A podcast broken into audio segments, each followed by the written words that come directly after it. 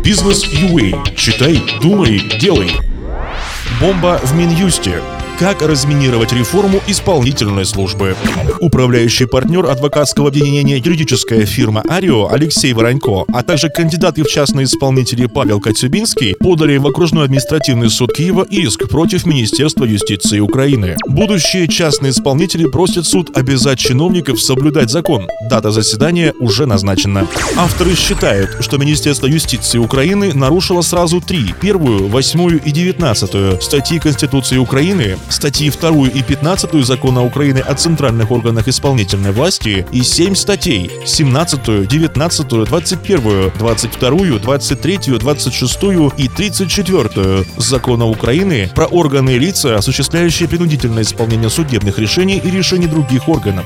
Истец считает, что Минюст совершил нарушение, принимая два приказа. Приказ номер 3053, которым утвержден порядок допуска к профессии частного, и приказ номер 3238, которым которым утверждено положение об офисе частного исполнителя. Авторы реформы исполнительной службы ставили цель создать такую систему отбора кандидатов в частные исполнители, которая бы максимально исключала коррупционный фактор. Именно поэтому в законе про органы и лица, осуществляющие принудительное исполнение судебных решений и решений других органов, четко прописано, что квалифицированный экзамен для будущих исполнителей проводится путем автоматизированного анонимного тестирования лица. Это необходимо, чтобы исключить человеческий фактор. Но чиновники из исказили идею, заложенную в законе, и сами себе позволили, по сути, в ручном режиме определять, кому быть частным исполнителем, а кому нет, заявляют авторы.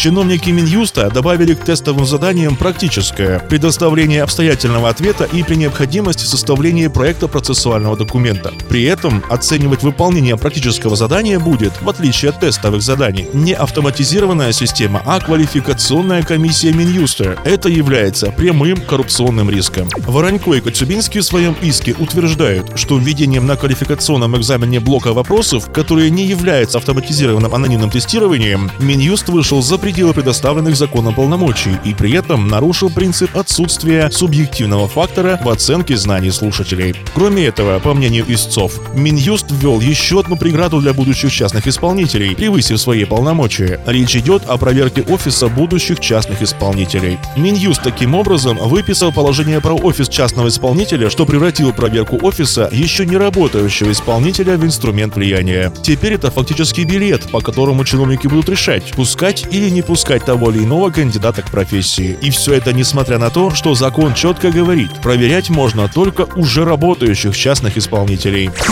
Общайтесь с аудиторией бизнеса в своей колонке, пишите нам редакцию. Следите за нашим подкастом в Фейсбуке и на сайте Бизнес.ua, сайт о бизнесе и предпринимательстве.